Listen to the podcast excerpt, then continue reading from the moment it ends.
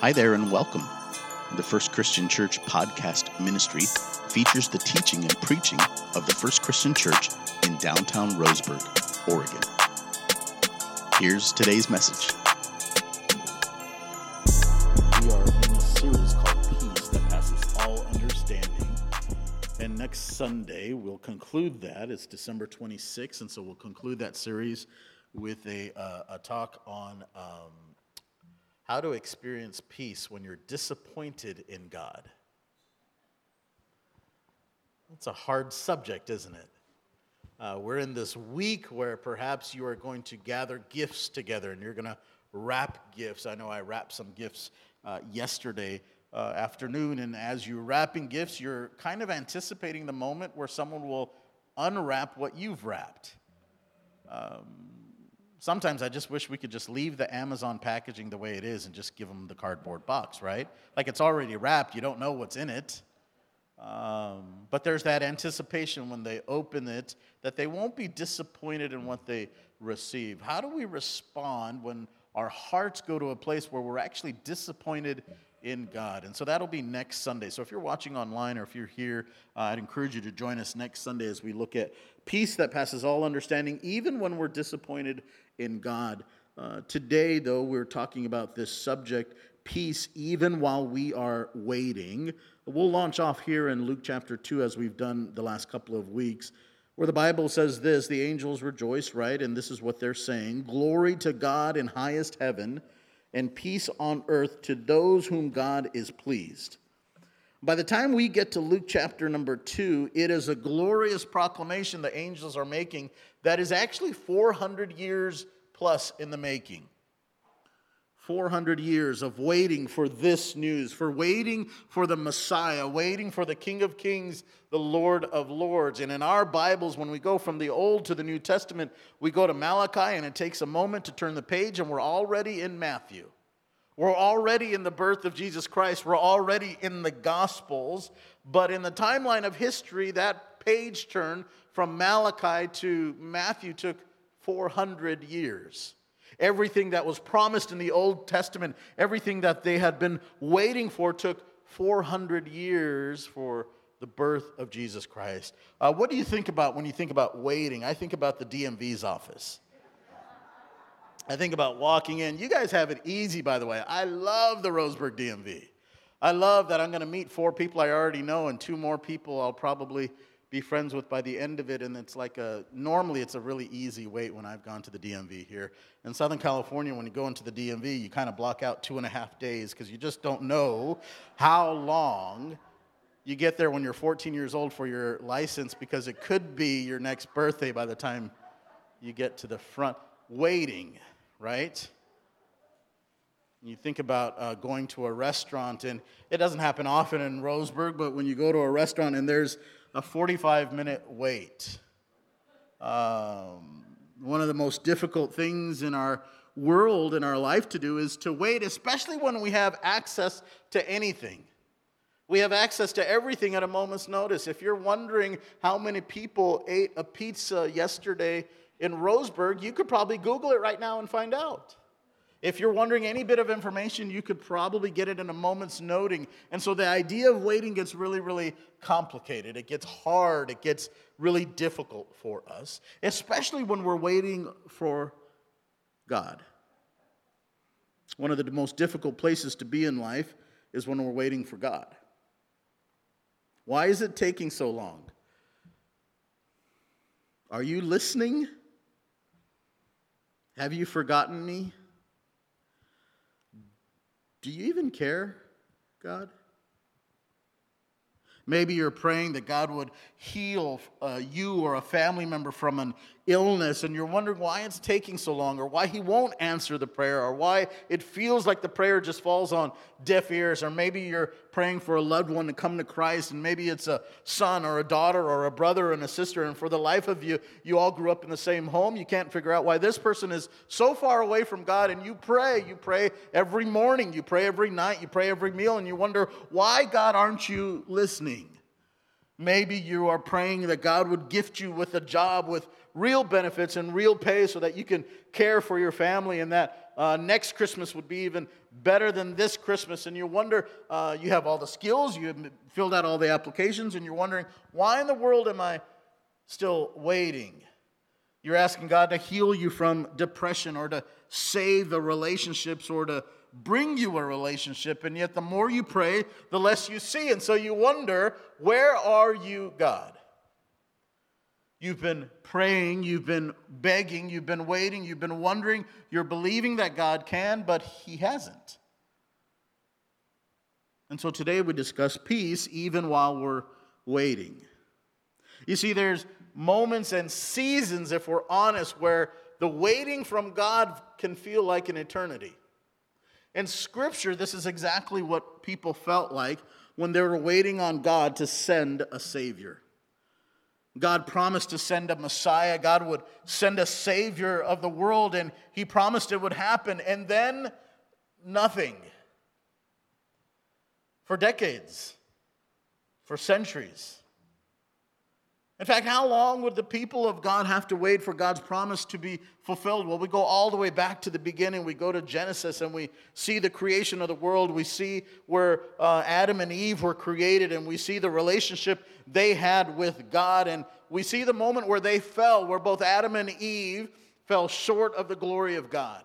We see how that God restores that relationship beautifully in Genesis chapter 3, and He provides covering for them, and He provides a way for them to continue their relationship with God. How many of you are glad that even though we've made mistakes, God has allowed for us to continue our relationship with Him? Genesis 3, he restores the relationship of Adam and Eve, and he drops um, uh, clues and breadcrumbs along the way that, in one way or another, God would restore that perfect relationship, that perfect union with man somehow. We come to, uh, you read through Genesis and you come to Genesis chapter 12 and you're introduced to Abram, and Abram is given these promises, uh, but he's given this command first, and he says, God says, Go to a land that I'm going to show you. Get in your car, pack up the vehicle, I'm going to go. You just keep driving, and I'll tell you when you're there. And during the course of Genesis chapter 12, there's these unbelievable promises that have been granted to Abraham the Abrahamic covenant where uh, God promises him children.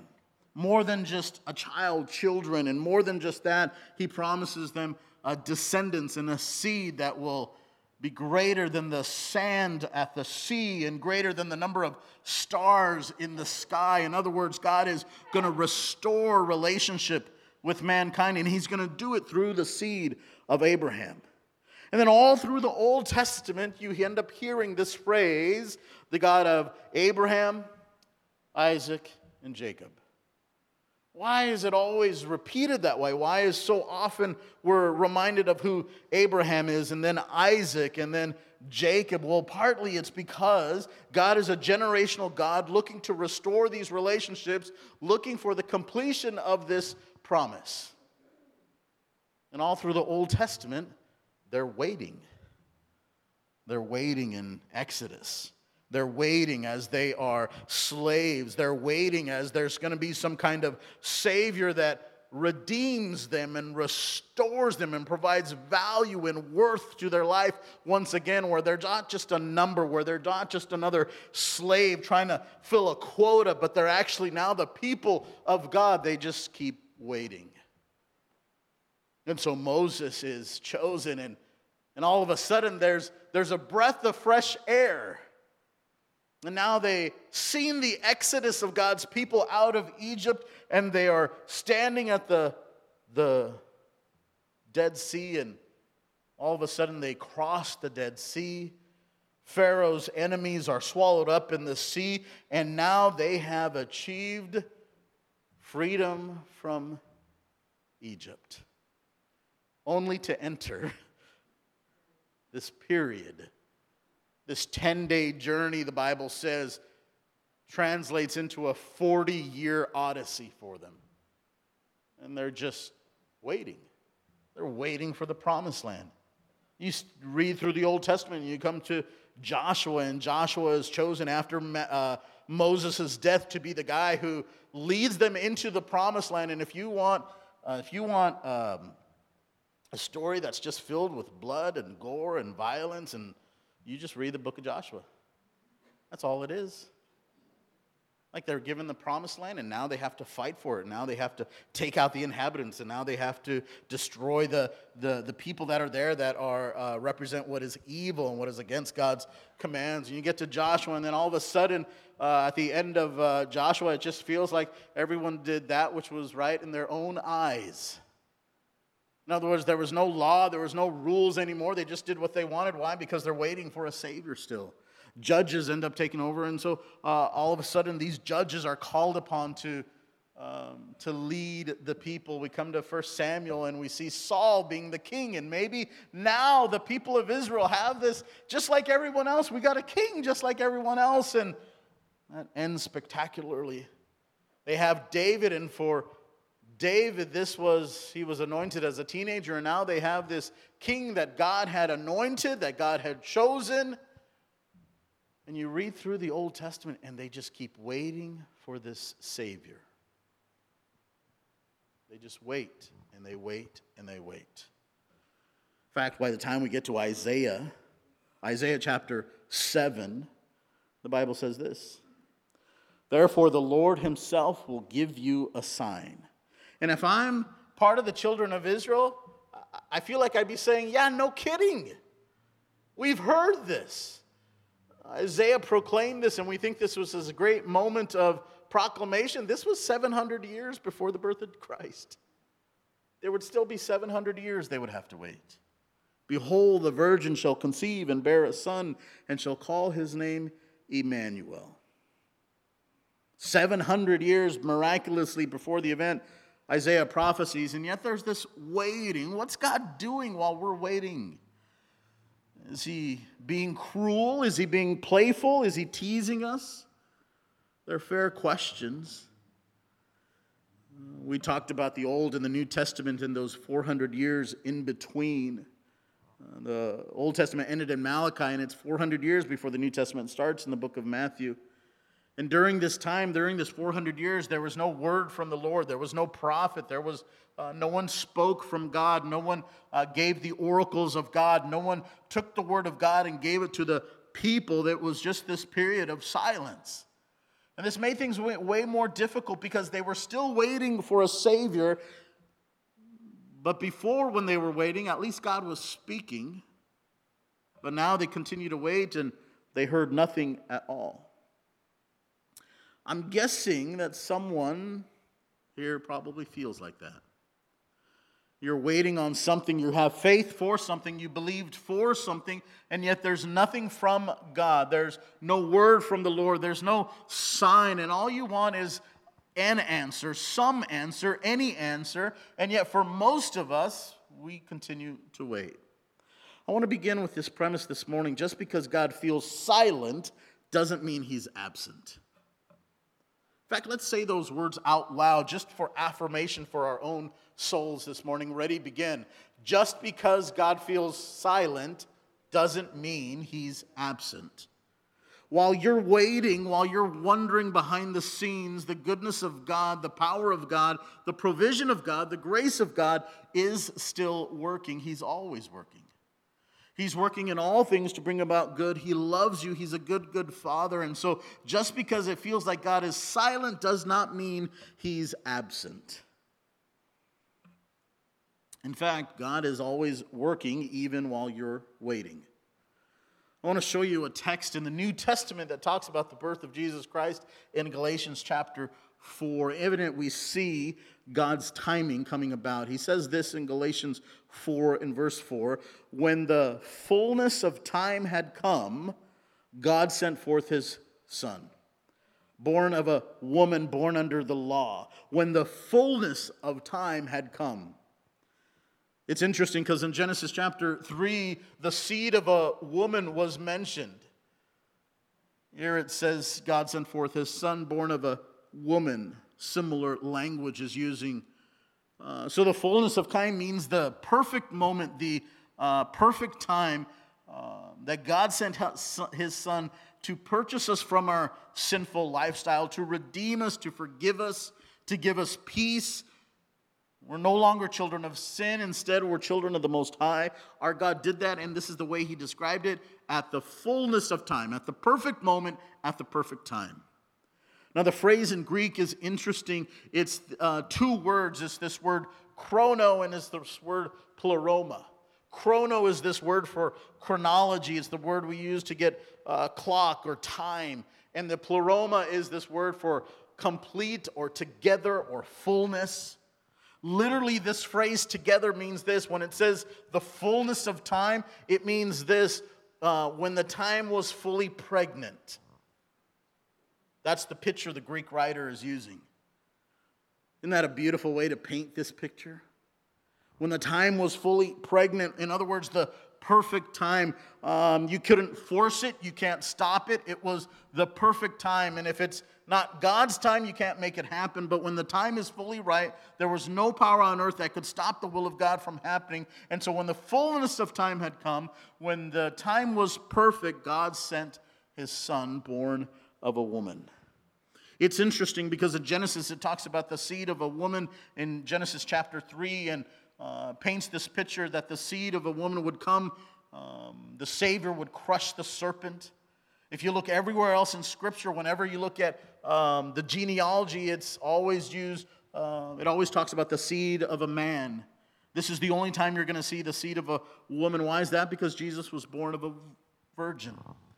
He was born from the seed of a sinful, he wasn't, I should say, born from the seed of a sinful earthly man. He was conceived by the Holy Spirit. His father was divine in nature. He was perfect in every way. That's why he could be the sacrifice, uh, the innocent one, the Lamb of God. That's how good our God is, that he chose the perfect time.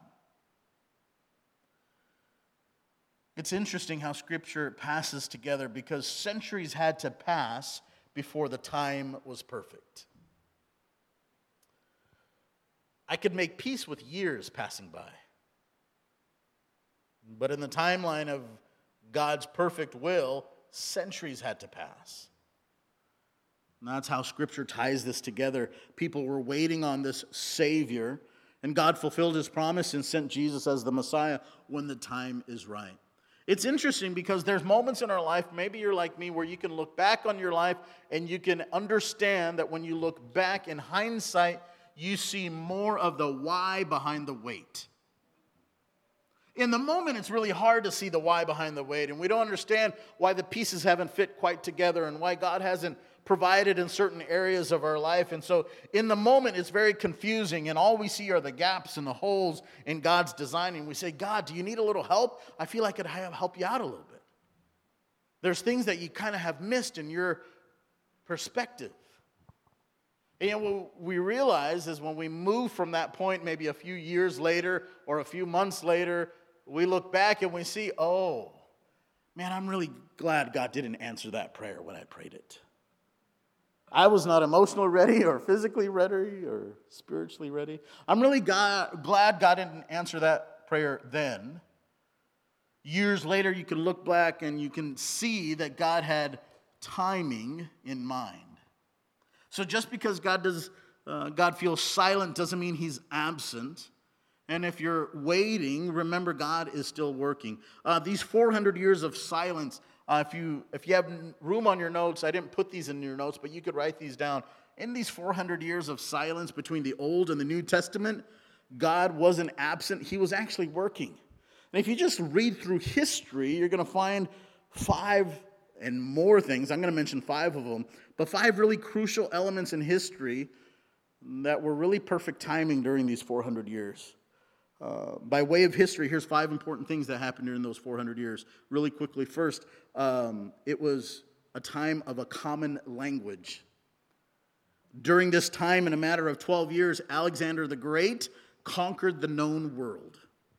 It was significant because it would be the first time in history there would be this common language.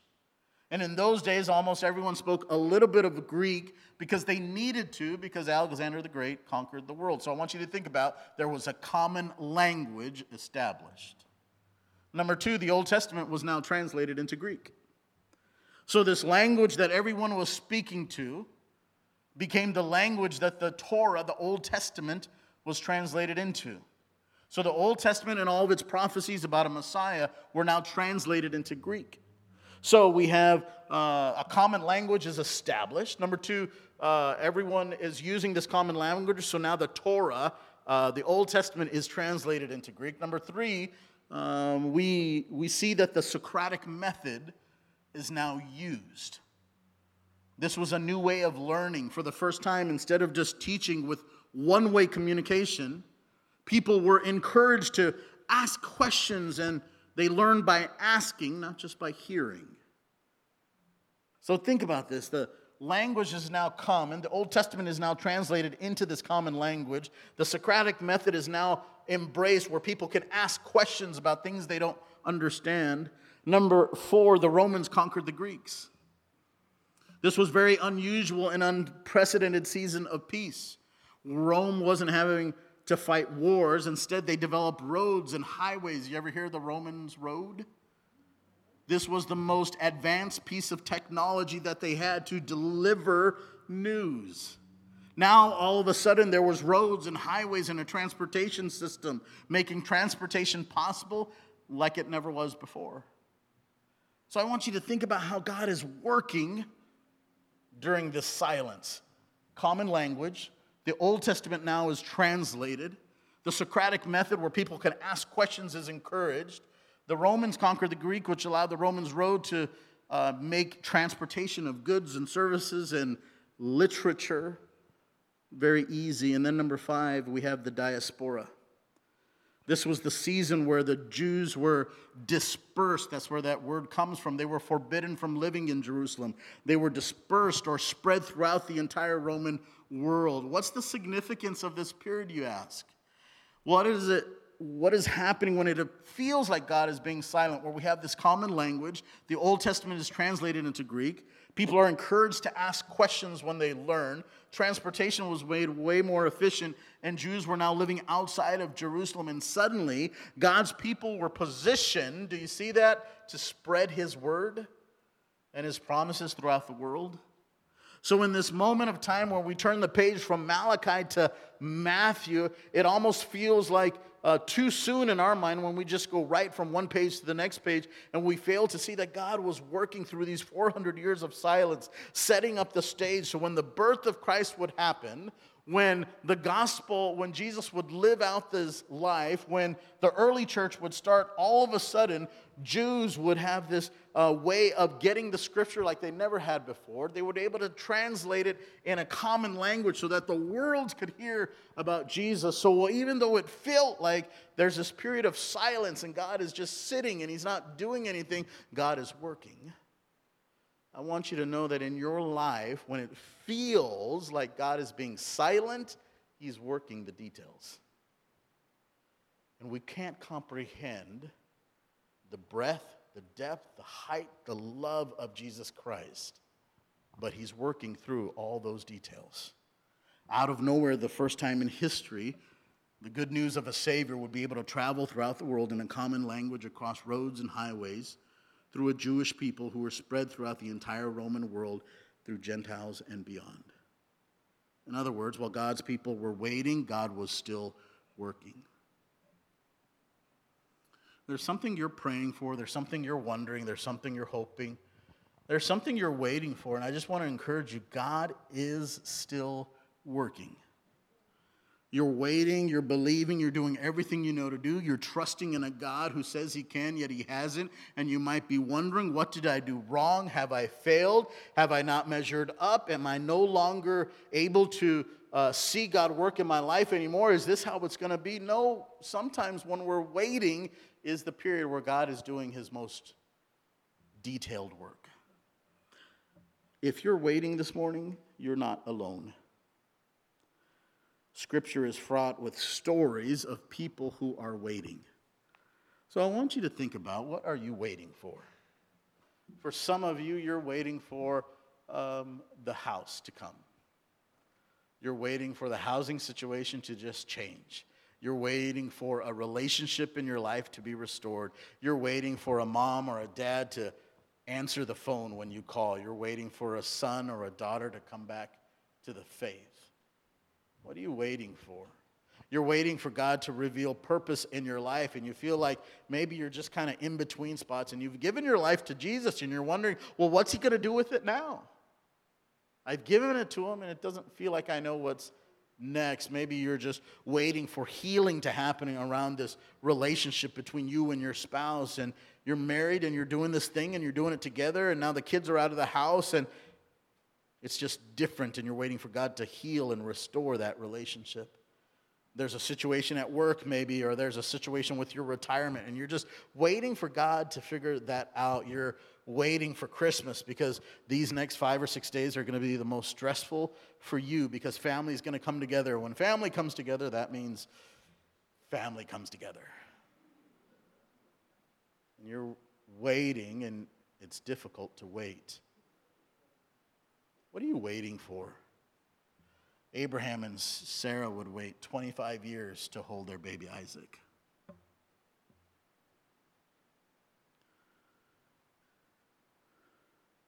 They would doubt God, they would take shortcuts, but it took them 25 years to hold their baby Isaac. Joseph had a vision to rule, to lead, to influence, and Joseph waited 13 years much of it in prison for a crime he didn't commit. In the New Testament, there's this woman who comes to Jesus, and uh, the Bible describes as a woman had an issue with blood for 12 years. 12 years in private agony, 12 years in pain, 12 years with this blood condition, who uh, around others would just look like a normal person, just going through life, happy as could be. But 12 years waiting and waiting just to touch the hem of the garment of the one who said, Your faith has healed you.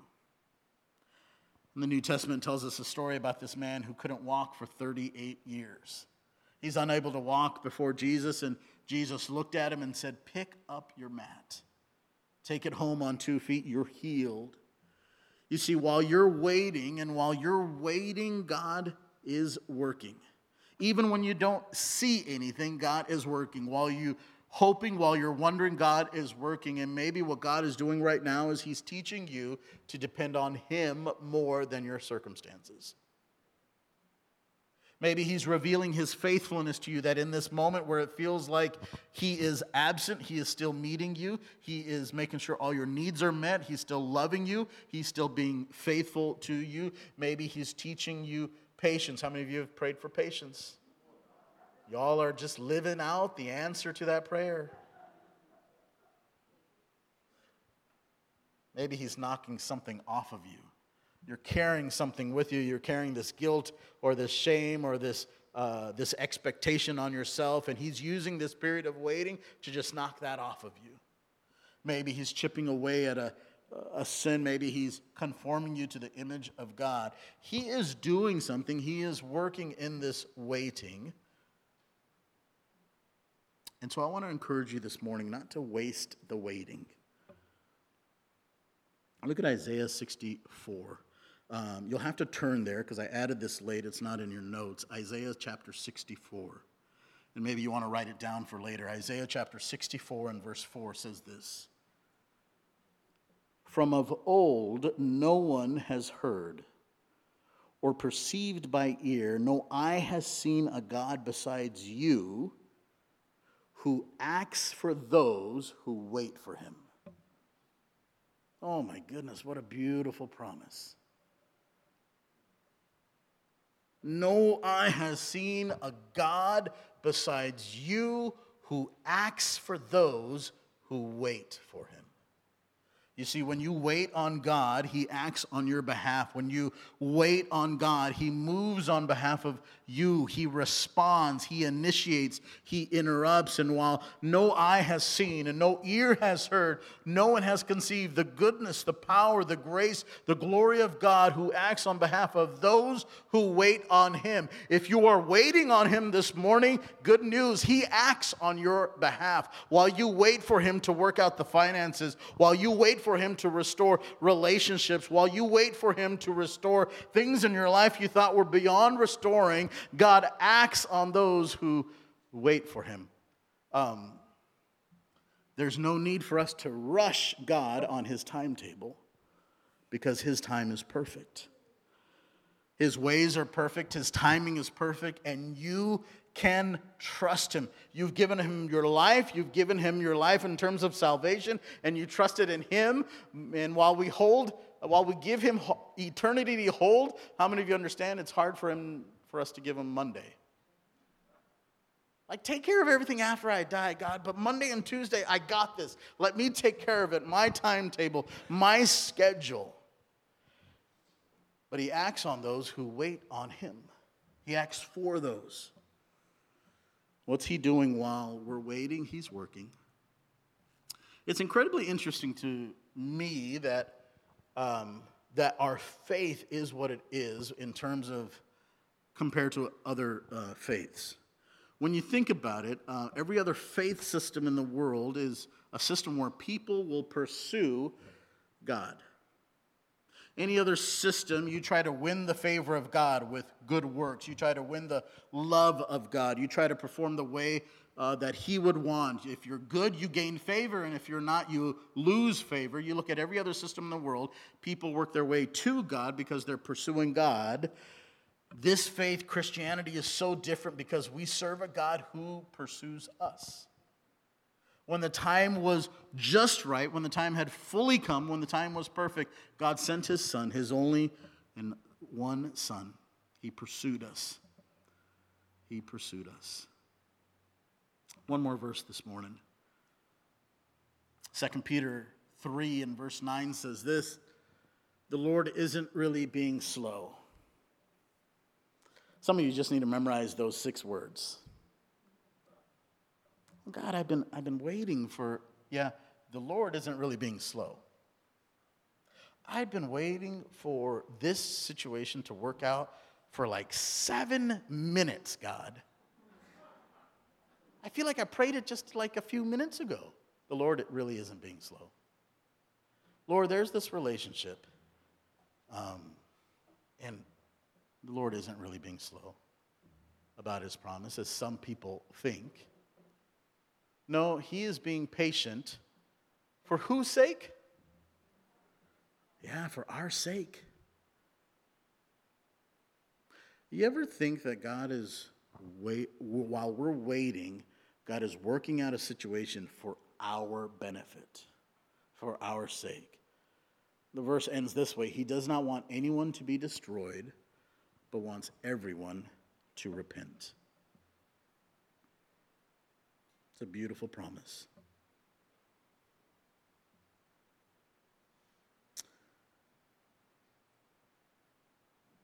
No one has seen a God besides you who acts for those who wait for him. There's a beautiful verse in the Old Testament as well, in Isaiah.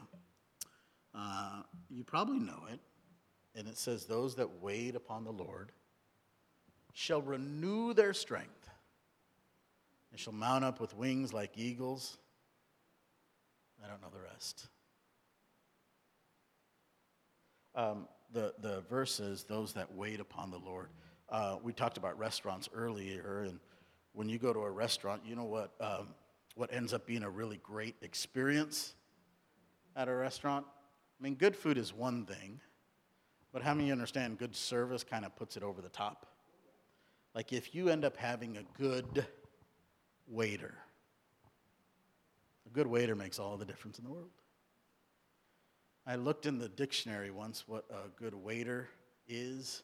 If you look up the dictionary, a waiter or a waitress, it simply says someone who waits. Now, the picture of a good waiter, I want you to picture it right now. Some of you are going to lunch afterwards. I want you to picture what a good waiter is. You got it in your mind? You're sitting there, and what happens? They meet you right away. They grab your drink. They're back with the menus. They're telling you the specials. They're complimenting you on your hair.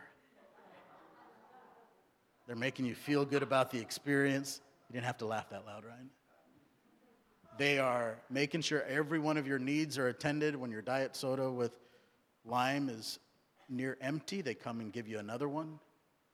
They make sure your food is good. They make sure you know what the dessert is just in case you want to save room. They box up your things for you. They make sure your bill's correct. They make sure the a waiter isn't someone who sits. In fact, if you had a waiter and all they did was sit, my goodness, right? I want you to think about your relationship with Jesus Christ. I want you to think about this verse in Isaiah that says this those who wait upon the Lord. You see, while we're waiting, we have an obligation not to just sit and to wait, but to serve. See, a good waiter is someone who serves you well. And so while we wait, how do we experience peace during this season? Even while we're waiting, we serve. We do what's asked of us. We make sure that God's, uh, that God's attention is arrested by our devotion to Him and we wait and we serve and we wait and we serve and we wait and we serve. And while we're waiting, we're serving. Our hearts are in the right place. We're not just sitting waiting. We're not just sitting doing nothing. We're not just sitting in anticipation, but we're serving and we're serving. And you know what happens while you're serving God? You end up start seeing all these answered prayers in other people's lives. And you start serving people and you start serving people and all of a sudden you hear how god is working in their life and the love that you've extended to them now becomes a blessing in their life. And you're waiting for god on this other promise and you're waiting for him. But while you're waiting you're serving this family here and you're serving this neighbor right here and you notice that this person is without a job and you notice this thing is happening and you start just loving the people that are right in front of you. All of a sudden while you're waiting god is filling up your joy He's filling up your gratitude. And now, when God delivers on that thing that you've been waiting for, you're in the right place to receive it. So, this Christmas, while you're waiting, I want you to serve. I don't mean you have to sing here on a Sunday morning on the stage. It doesn't necessarily look like that. You know what service looks like? It's like inviting someone to lunch today. It's like loving someone you know who's going through a really difficult time. It's those moments where we get to love one another and serve one another, and all of a sudden, the time that we're waiting is better served because we're doing it together and God actually answers. Peace that passes all understanding, even while we're waiting. Let me pray for you this morning. Father, there's so many things we are waiting for, I think, right now.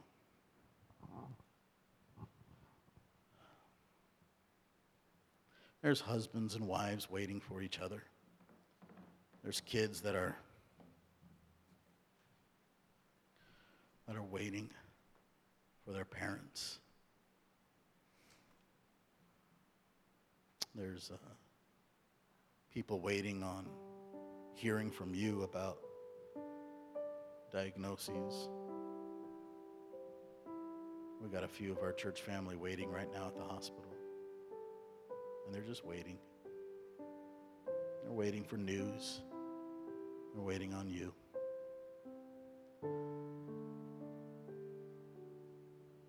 Our church sits right across the street, Lord, of a building that that represents a lot of waiting when it comes to the court system and things that are being sorted out through lawyers and things.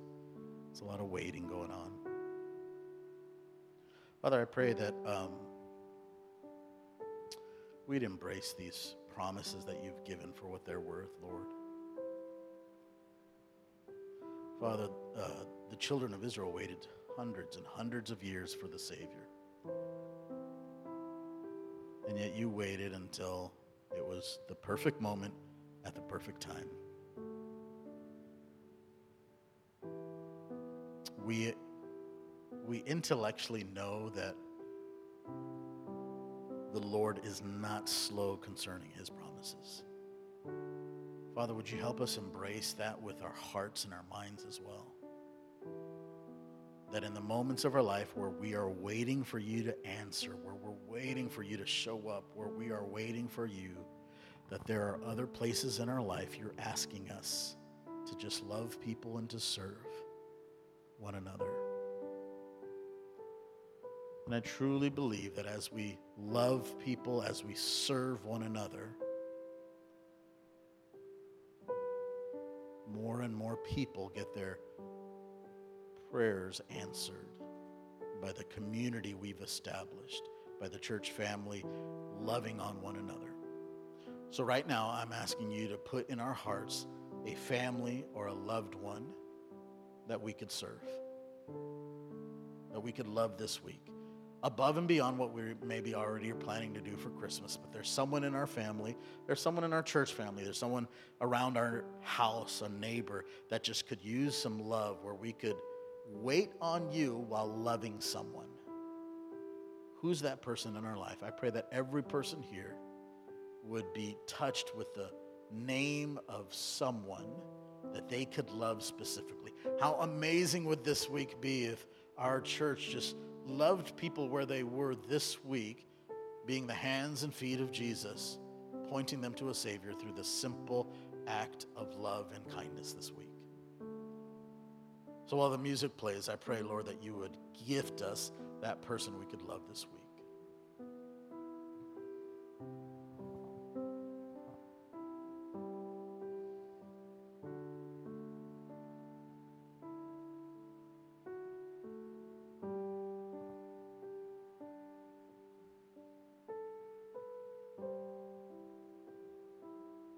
And then, Father, as we're waiting on you on these areas in our life, Lord, I pray that we would not lose heart, that we would not lose our joy, but we would recognize that we're waiting on a good, gracious Father who loves us.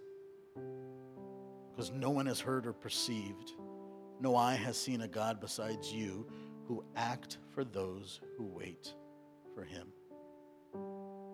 May it be said of us, Lord, that we have waited on you. Thank you so much for listening to this week's message. If you made a decision for Christ or would like prayer with someone from our church family, we would love to connect with you. You can message us on Facebook by searching Roseburg First Christian Church, or you can email us directly at roseburgfcc at gmail.com. In addition, if you're listening to this message on Apple or Spotify, we invite you to like, subscribe, rate, and review this podcast and share it on social media so others can be blessed as well. God bless you and have a beautiful day.